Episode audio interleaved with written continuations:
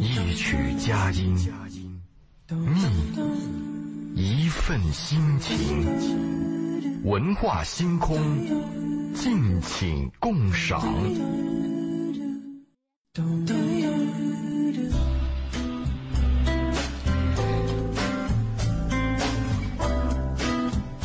周五的晚上，周老爷如约而至。你好，周老爷。你好，大家好，你们俩好。嗯，我们的热线也如约而至啊！我们的热线是八八三幺零八九八，在周五周老爷出现的时候，我们也会为您开通。大家如果有一些啊、自己的经历也好啊，情感的需求也好，想跟周老爷聊一聊，我们就跟大家说，抓紧时间啊！到了后面聊的时间可能就不够多了。对，八八三幺零八九八。嗯，对，我们也其实有一个话题，但是我们主要是和大家有个沟通，希望有生活经验的人，或者有成功经验的人，特别是夫妻关系有成功经验的人，能跟我们聊一聊，让大家借鉴。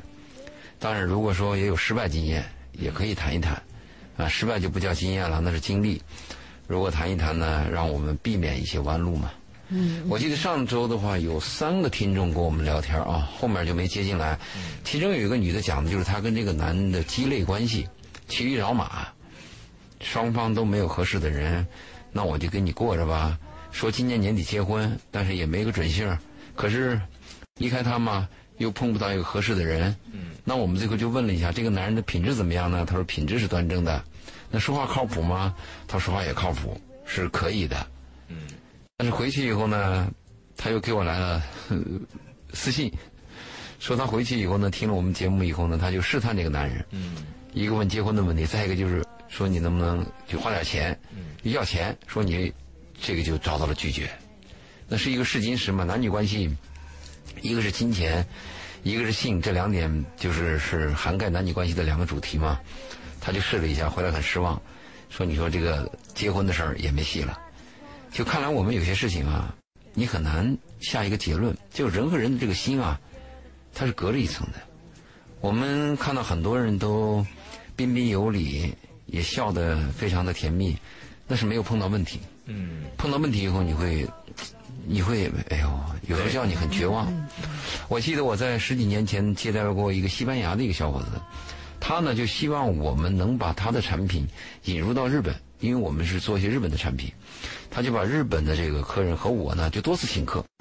他每次请我们吃饭的时候，那个礼节和他的那种热情啊，你都会感动。那后来我们就决定说这样吧，啊，既然他想把他们的这个产品推到日本，我那个产品刚好也要配套，他是做电池的，那个金霸王的芯儿就是他们公司做的。嗯，那好，我们就试试吧。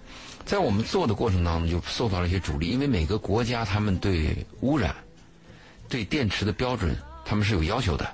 特别是你有些产品，他希望你用，你像日本这些比较先进的国家，他希望用太阳能。像这种一次性更换的电池啊，就造成污染嘛，所以他阻力就比较大。那我们在推进这个工作的时候呢，就不如他所预期的那么快。所以在最后有一次我们在谈的时候，他就把他的愤怒暴露出来了。嗯，为什么呢？因为他很快就要离开这个岗位了，他一定要在这个职期间啊拿到他的业绩。这个业绩跟他的奖金利润是挂钩的嘛？可是我们在这次谈判当中还不能给他个准信儿，他就急了。他这个暴露啊，就使我把这个，因为当时我们认为这西方小伙子嘛，是不是就教养好一些呀、呃，礼貌、修养是不是都好一些呢？原形毕露，哎呦那种疯狂、那种歇斯底里，看了以后就叫人非常失望。所以我们上一周和这个一个女听众聊天呢，她回去听了我的建议，做了个试金石吧，就试了一下钱的问题，嗯，就试出了一点问题。这是我们上次上周和一个听众聊天的一个一件事儿。还有一个就是，我们聊的是有一个男性听众，他是在路途当中听到我们的节目，他觉得我们在前面的回答呢是哎很有趣，他就把他的问题也提出来。当然，他提的问题不是他自己，是他下属的一个女大学生和另外一个主管，一个离婚的男人的主管的私情关系。他就担心那个女大学生呢会有些吃亏，所以他就顺便问了问。这是上周我们还有一个我忘了，还有一个还有一个听众我忘了，所以我们这周呢还是希望跟听众有一些交流，大家能有一些经历跟我们共鸣一下，当然最好。对，其实每个人的经历呢，都哎还是都是波澜壮阔。啊，对，而且都还是挺有代表性的哈。都有自己的故事哈，你看这属于，我不知道这最近有有个剧嘛，我不知道周磊看不看，叫《三十而已》。没有，呃，它里面是连续剧吗？连续剧哎呦，这个耗时间，嗯。很火热的一个剧，它里面有很三对女三个女性有各自的这个感情问题啊。那跟那个好想谈恋爱有点像，好想谈恋爱也是三个女性啊。啊，当年它这个呢，其实拍的还可以，大家真的还是挺挺爱看的。有涉及到婚外婚外情的，就是自己老公婚外情，也有涉及到自己跟老公呢，就是那种白水婚姻，最后离婚的。然后也涉及到有一个找有一个打拼的女孩子呢，呃，碰到了一个在游轮上碰到了特别有钱的男人，嗯然后对他也特别好，哎，温文尔雅的不得了。然后后来才知道人家很多女人，你只是他其中一个而已。那你愿意就行了。哎，对，然后他会涉及到很多这种类型，然后你会发现哦，真的是每一个人呢，他都会碰到形形色色的情感，但但是每一种情感你都能归一个类，就大家碰到的问题，它都是一个类型一个类型一个类型的。当你是其中这个角色的时候，你会做什么选择？你看到了别人的选择，你会做什么选择？以及像上期那个节目那个女生，嗯，她如果不打这个电话，她可能还是跟那个男孩子耗时间，对，还是把三十一了，嗯，一天一天一天耗下去。当有一天突然发现了我需要做一个抉择的时候，有个人推了他一把的时候，他才知道啊，他应该早点做这个抉择的。所以专家起什么作用呢？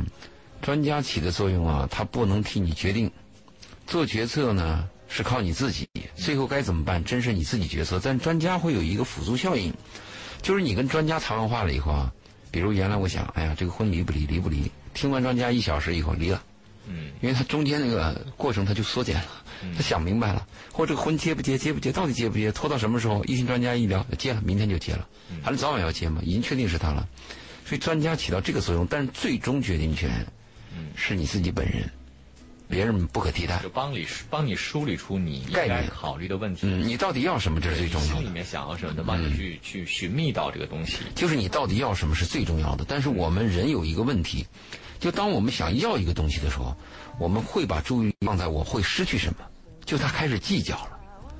他没有说我要了这个东西以后我得到什么，他把注意力放到了我要失去什么，这个就大打折扣了。其实我们要明白，得失是在瞬间发生的。比如说，因为，我们这个时时间我们在做节目，我们是得到了一种跟大家交流的机会，那同时我们就失去了和朋友晚上去别的地方的机会。得失是同时进行的。那我呢，建议什么？每一个人啊，对于这个情感和利益问题，应该是得到是尽可能多得，失去是尽可能少失，一生积累下来就是财富。嗯，就你得到的什么，你珍惜不珍惜？我们最糟糕的就是得到了不珍惜，失去又放不下，来回计较。我们跟男女关系也是，如果你看，如果一鸣你喜喜欢一个女孩儿，她有一种金子般的东西，她吸引你。当然，这个金子般的东西是跟你的价值观、跟你的认知是有关系的。那如果你认为色很重要，那你可能对她那双眼睛呀、对她的身材，你认为就是金子般的了。如果你对品质非常看重，那这个女孩的诚实、透明、坦荡啊，那就是金子般的了。如果她有一个金子般的东西在你的这个内心当中占一席地位，别的问题就可以嗯，忍受或者是接受，或者忽略不计嘛。但是我们最糟糕的就就是是。得到了他之后呢，你又计较他的缺点。对我们认为得到都是该的，对这个就很糟糕，这个最后就把人闹得不伦不类了，所以我们失去很多机会。还有一个呢，你像上次节目当中这个三十一岁这个女人，她主题我就问你的主题是什么？她说主题就是要结婚。那好，那你奔着结婚去找男人，和我们说在茫茫当中从小受了那个群妖的爱情小说受了教育，在茫茫人海当中寻觅那份感觉，那就完全是两回事了。我的目的性非常明确，目的明确，往往过程就简单。我就是要奔着一个丈夫去去找的，找丈夫、找情人、找爱人、找知心伴侣，那是有区别的，那你就比较明确了。这个明确以后，你的过程就大大的简单，你的效率就高了。当然，能不能做到这个过程呢？那是你的缘分问题，不等于说，啊，我就找个丈夫，我不，我我把这个爱情呀、和这种朦胧的幻想放在一边就好找，不是那个概念。嗯，有些人把这个问题看简单了，有些经常女人讲，哎，我把条件降低一点吧，过去说要一米八，现在一米七五也可以。好，你去找一米七五，你试试看，一米七五要不要你？嗯，这还是另外一个概念呢。对。这里面周老爷讲到的，呃，我觉得最后面那一点其实挺触目惊心的，反而是更多人会忽略掉的，就是我们总在挑剔别人的时候，却忽略了我们也是被挑剔的那个。当然了，对，嗯啊，这个时候，当我们好不容易觉得有一个看上眼的，那人家完全看不上你，你还要骂骂咧咧，凭什么？凭什么？对，不会认真去思考这个问题。对我们生活当中有时候碰到一个男人，碰到一个女人，你对他有点好感，有一天突然在聊天或者在某一个缝隙当中，你发现他也对你有点好感，哎呦，那你就感谢上苍了，对吗？我们在喜欢一个人的心里往往是忐忐忐忑的嘛。你看，我说我爱他，或者说我要和你在一起，我希望跟你做朋友，我希望陪你走的路更长一点。当你做这个表达的时候，每个人心里都忐忑的，而且爱上一个人的第一感觉是自卑，心里恐慌，见到对方以后语无伦次，啊，夜里边有时候经常会想到他，啊，白天下雨的时候也会担心他，这是你爱上一个人的表现吗？你如果碰到这么一个人，对方对你说我有点好感，那你就感谢吧，那那太难了。通常情况都是我们喜欢一个人，而对方呢对我们就不怎么样。那我们就得多出多付多付一份努力，或者说对方喜欢我，我呢也有点没什么兴趣，但是对方他他就他就有那热情，他持续，他会把你燃起，或者把你一些失望的东西给你给你融化。这个男女关系都是这个样子的。我们看到的小说和我们看到电影，两个人一见面以后像火热般在一起。我是一个靓女，我身边就没男人，我一辈子就等你。那没有这样的事儿。嗯，哪有这样的事儿？好的女人早被刮风了。嗯，好，我们邀请周老爷跟我们谈一谈感情当中、婚姻当中的一些事情哈。如果你自己有这方面的困扰、诉求啊，还有这个案例需要我们给你进行这个提提一些建议的话呢，那您可以在呃手机当中直接拨打我们的电话八八三幺零八九八来进行直接的咨询八八三幺零八九八。另外呢，如果您考虑到您自己的事情呢，啊，不想在电话里头说，那也可以在我们的公众平台“文化很有料”啊，您可以关注“文化很有料”这个公众号呢，直接把您的问题通过文字的方式发送给我们。再或者呢，您觉得还要找这个我们的嘉宾单对单的聊一聊您自己的私人问题的话呢，也欢迎您在我们的公众号“文化很有料”当中呢回复“周老爷”这三个字，就会弹出他的微信二维码。但是呢，您在添加的时候呢，是需要说您是在听文化新啊，对对对，啊，否则的那个周老爷的号不加，嗯啊，对，呃，老师的老。对老师的老啊，当然了，我们还是非常建议大家呢，通过我们的电话八八三幺零八九八来进行咨询的。而且往往的经验就是，我们一般都是后半节电话比较多啊，而且呢，接不完了然后后面就没有机会了哈。所以如果您呃要想去聊的话呢，就趁在我们前半节人还比较少的时候啊，来说一说。嗯嗯。八八三幺零八九。他很多打电话的人呢，他也跟我聊过，就是他紧张。对我也能理解。他能理解，他一个是紧张，还有一个呢，他认为他的隐私呢，嗯嗯，他要保留，对啊，他害怕公布。但是你要找我的话，你跟我慢聊几句是可以。你真的要找我咨询，那我得收费。嗯那如果你在电台呢，我们对公共有帮助，那我们就免费的。而且我不是我一个人，啊，贝贝一民都可以帮你出主意。而且其实 电话大家都可以帮你出主意电话是一个很神秘的东西。嗯其实你你说你说话，我还真不知道你长什么样，啊。对，我们都不知道，更不要说听广播了。但是他周围的朋友可能会知道。声音都隔了几道了，其实挺难的啊。嗯对，这个就是我们的节目呢，应该是有营养的，而且我们在给你做案例分析的时候，给你建议的时候是有实操性的。嗯，你像这个做电台有将近二十年，我收到的私信还有个人咨询啊，应该至少有一万件以上。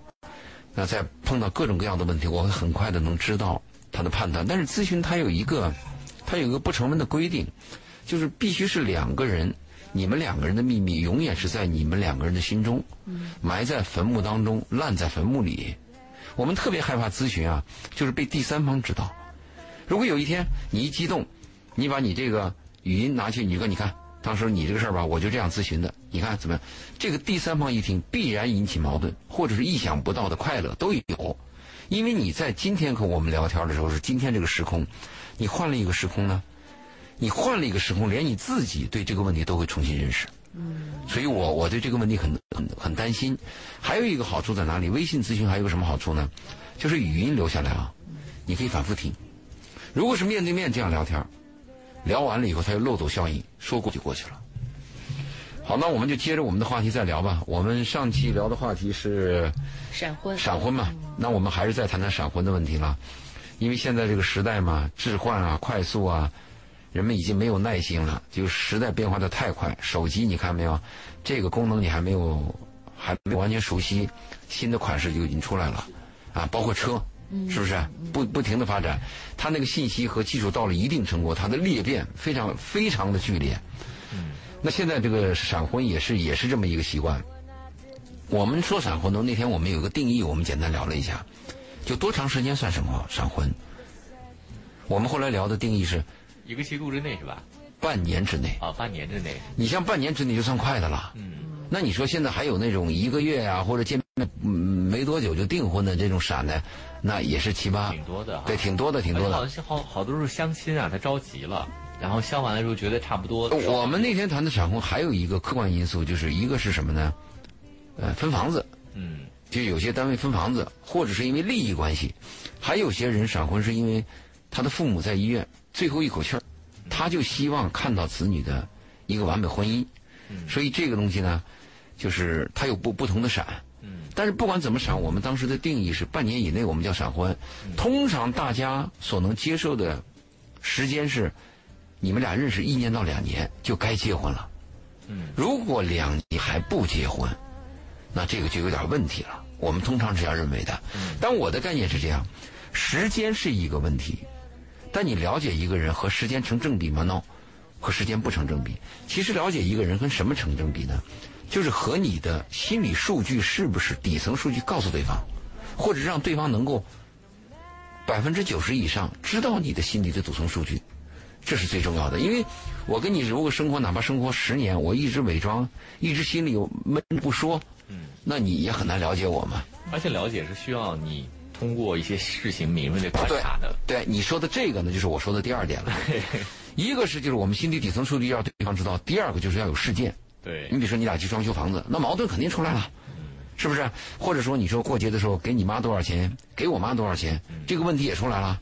或者我们要不要生孩子，生几个？对，哎，工资怎么花？你你这个要买什么礼物？这问题全出来了。嗯，所以就是一个是跟什么成正比呢？跟你愿不愿意掏心、推心置腹，还有一个就是时间。好，我们稍后再继续回到我们闪婚的话题哈。嗯，我们接入今天第一位朋友的电话，如果到的话。嗯，我刚刚从医疗节目下来啊，还没有还没有换 还没有换这个语气啊，大家可以拨打我们的电话八八三幺零八九八来进行这个咨询。我们接入第一位朋友的电话，李先生你好。哎，你好，主持人好，啊，各位各位你好。你好。就是呃，你好，我就是现在有个问题，就是我我我们夫妻两个结婚十多将近二十年了。也有个有有两个小孩，一个大的读高中，小的今年读小学。啊，最近呢，我们两夫妻这几年可以可以说是经常吵架，吵得有时候还吵得还蛮厉害。嗯，你是为一一件事吵架，还是为不同的事吵架？呃，其实性格问题吧，啊。那就是经常为不同的事情那就是不同的事情，对吧？因为他这个吵架有两种，一种是我就为一件事吵架，比如你这个男人出去给我戴绿帽，我就看不惯你这件事儿，我就呃这个这个女人给我戴绿帽，我就看不惯你，或者男人有这个不轨行为，他为这件事吵架，或者是有一件旧事他总提。如果说我什么事都吵架，如果任何事都吵架，就说明我看不上眼，就看你不顺眼。那个点多了就问题。比较。呃，巴扎比较野蛮，就你也野蛮，对方也野蛮。呃，就三，我们比如谈事情三句不到就他就发火那一种。你说这几年开始的，他有没有第一次？就过去你们过得很好，你说这几年开始吵架，那我理解是过去是不吵架，对吗？呃，过去呢就没有这么呃厉害，也吵，但没这么厉害。对，那你能回忆起是哪一个点爆发的比较厉害？是为一件什么事儿？呃，这个也没有具体什么事，只只不过是，呃，经常就是因为，呃，谈事情谈谈不到几句就以吵架来形式来结束。那你有没有跟他有没有有没有跟他就是推心置腹的谈一谈为什么？有没有你主动去找一下原因？因为女人她对男人有个看法啊，她经常是会绕着弯儿给你脸色看，她不直说。呃，这个我们也谈过很多次了，她怎么说？但是谈完谈完之后好不好了有可能有她怎么说？就你有你问她什么原因，她怎么说？性格问题咯，他就是比较急躁的那一种。你能不能举一个具体的例子？你说性格问题，因为性格问题啊，它太抽象，很多男女关系呢，最后离婚呐、不和、都把它归咎为性格问题。其实它有时候是价值观的问题，是认知问题，或者我心里就看就就是烦你。你能举一个具体的例子吗？吵架、吃饭的问题，还是孩子的问题，还是洗尿布的问题？你能说明一个，就是你脑子记得非常清楚的前因后果的一件事儿，你能你能表达吗？你你也记不清了是不是？呃，多的就记不太清楚了。比如，比如有一件不是，比如就是一件事儿，就是你就是生活就是呃呃，其中有有一件事就是呃，我们两个商量跟小孩报兴趣班的问题哦，啊，我我就是说呃，大家都考虑一下啊。我在想，我心想在想啊，他就想想了几秒钟，十秒钟左右左右吧。我回了，我还没回答，他就马上来去了。你怎么说说说话这么久呢？等我等半天都没有见你说话呢。大家大家就吵起来了。我说我在考虑之中，能不能够好好大家说说话呢？大家一家人能不能够好好说说说说说话呢？商量一件事呢？你们家你们家的收入谁高？呃差不多，差不多好，但是呢，就是基本上家庭负担是我我出。差不多收入差不多。那你们的这个就是他最近收入是比较高了一点。啊，收入高，这个这个我我我已经明白了，嗯，已经明白了。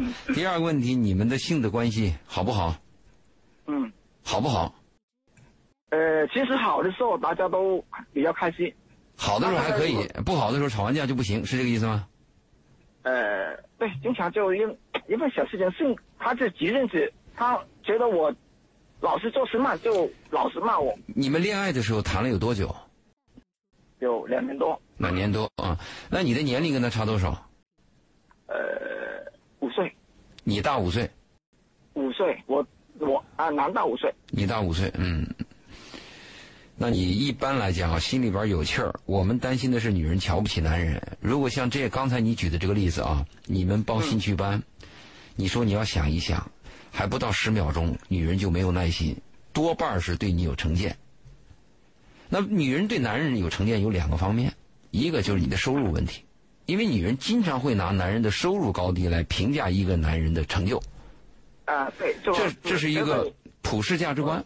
我认同，因为经常我听他说他他又什么又有什么哪一个朋友呃卖了又又买什么什么别墅，投资了多少钱多少钱多少钱啊，过两天又说哪一个哪一哪个哪个朋友，你看人家啊又买什么房子什么几千万几千万的，啊人家谁谁一个月要赚赚多少赚多少多少千万多少千万来的，我们虽然啊在深圳这边有房有车啊，但是呢。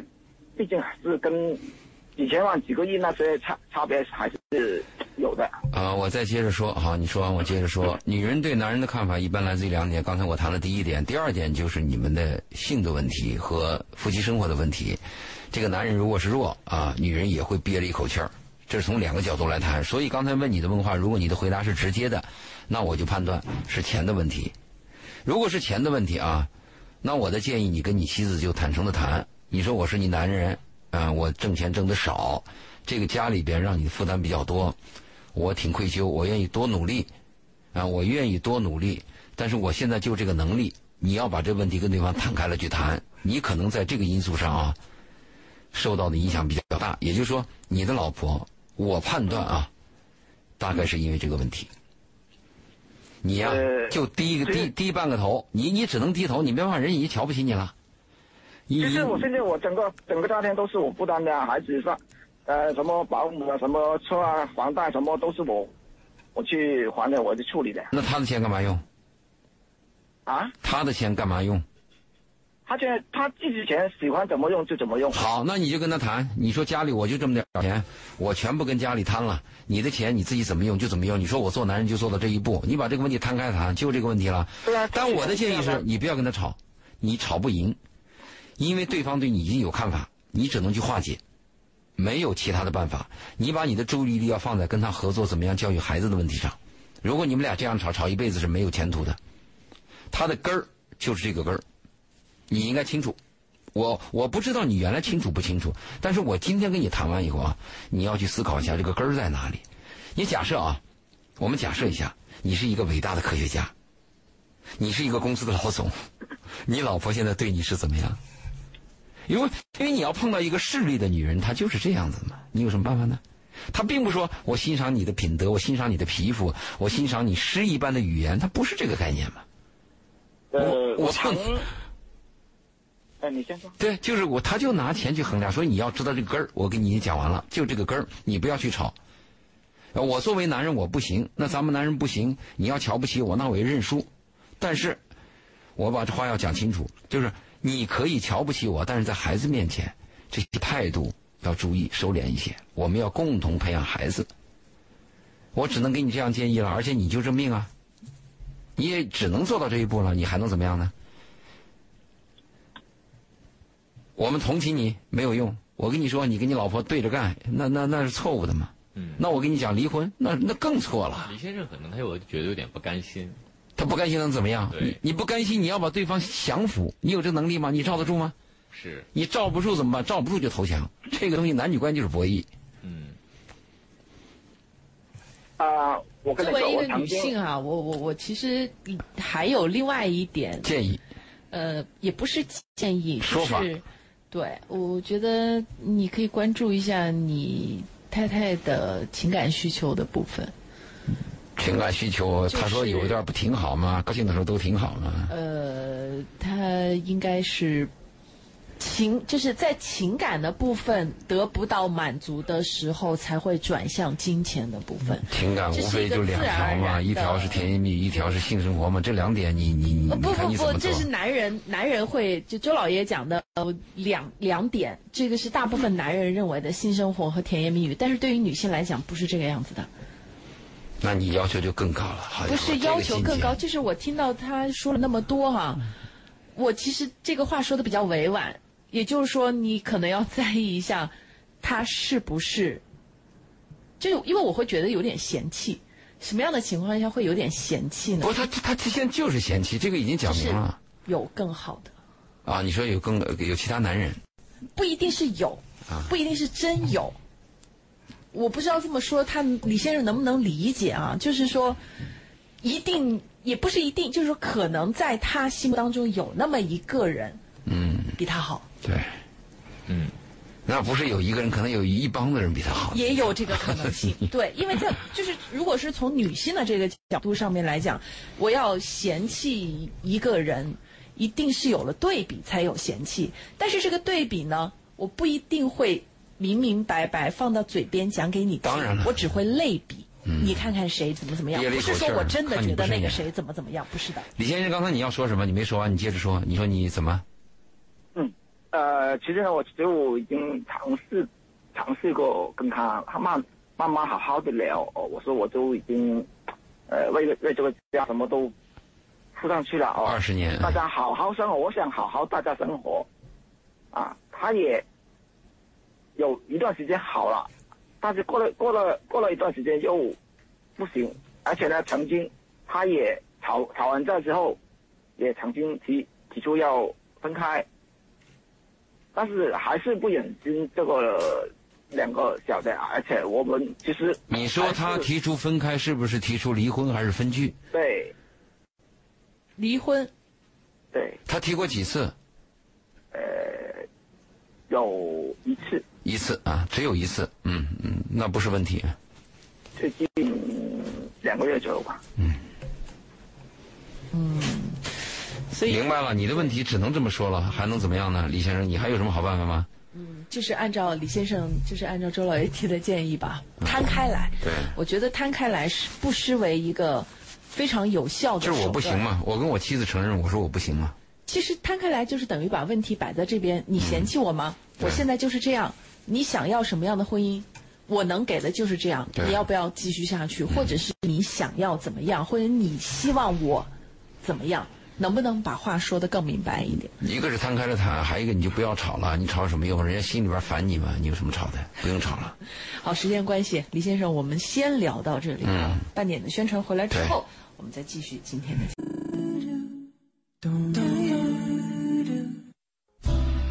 好，欢迎大家继续回来。我们今天的文化星空剩下时间不多了，我们和周老爷在节目当中，呃，跟大家来聊一聊。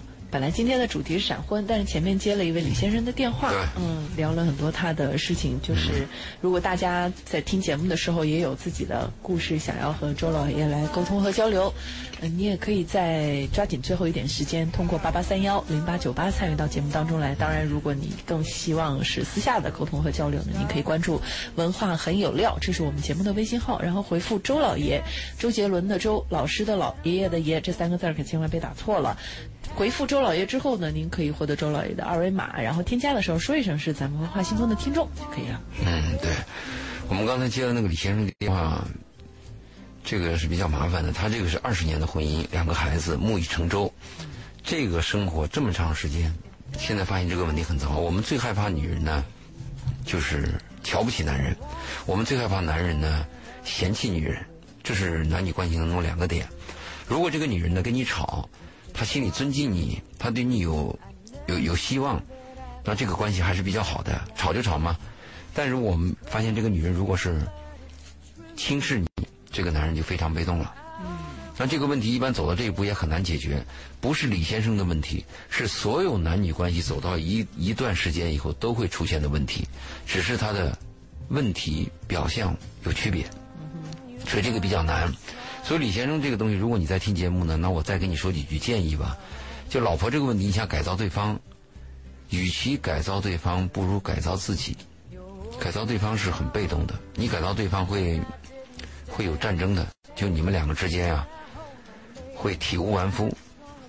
那如果你改造你自己呢，倒还有点希望。呃，如果你想硬逼着一个女人说你要尊敬我，你瞧得起我，这个也是不可能的。一个人打心眼里边，如果歧视一个人，你是很难改的。如果爱一个人是从心里边、从心眼里的，歧视一个人也是从心眼里的。所以李先生这个问题你要注意。还有呢，就是你的孩子一个上中学，一个上小学，这是我最担心的第二点。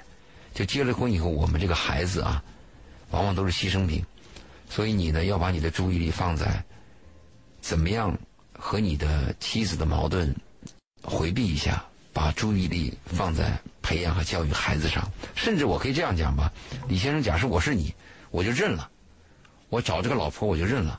那我翻过来怎么样？我要对得起我两个孩子，我这两个孩子是无辜的。你跟你老婆不要再去吵，这就是我给你的两个建议。这是我跟李先生刚才在结尾的时候再谈一下。对，然后周老爷其实看待问题啊，问问题都还问到挺到位的，就是 我们找这个原因的时候，真的还是很犀利哈。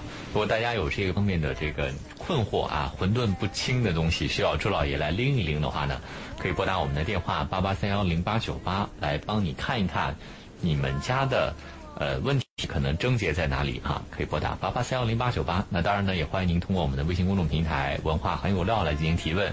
那如果您在节目之后还要这个联系到我们的嘉宾，单对单的聊一聊你自己的问题呢，也可以在微信公众号“文化很有料”当中呢回复“周老爷”这三个字，就会弹出他的微信二维码。嗯，对。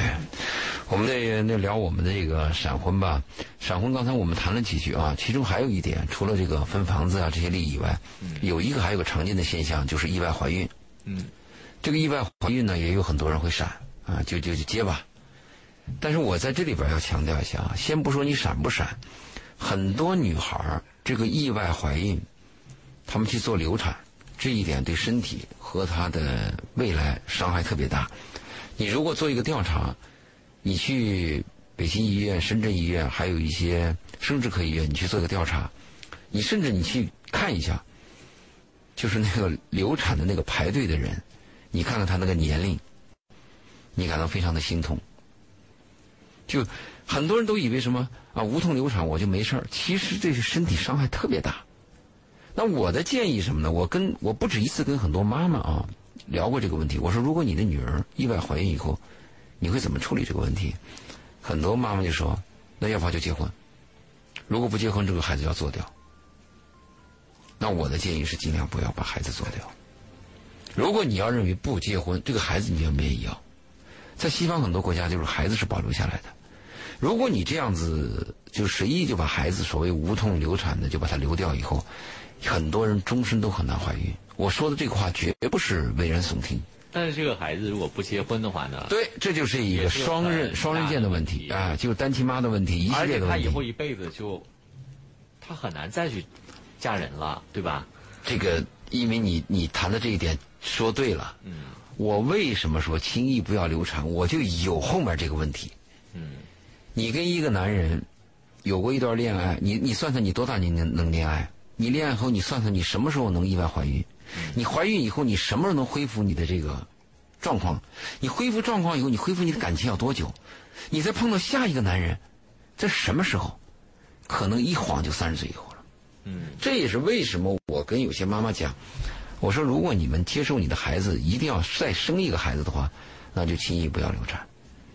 我就担心他这一次受到感情的挫折、伤害，还有身体上的这种受伤以后，他再翻翻过来讲，他会很长的时间。你看很多剩女啊，你去跟他聊天，我做这些调查，特别是条件好的剩女，除了他们说我心里有个梦，这个梦太理想，我一直碰不到合适的人以外，还有一种剩女就是受过很大的伤害，她跟一个人深深的爱过，爱过很久，最后深深的伤害。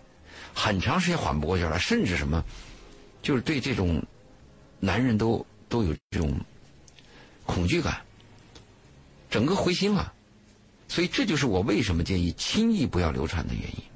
而且呢，在这个过程当中，你提前就该跟你的女儿做一些性的教育。你毕竟，毕竟你起码会懂吗？这最基本的吗？所以意外怀孕会导致很多人奉子成婚。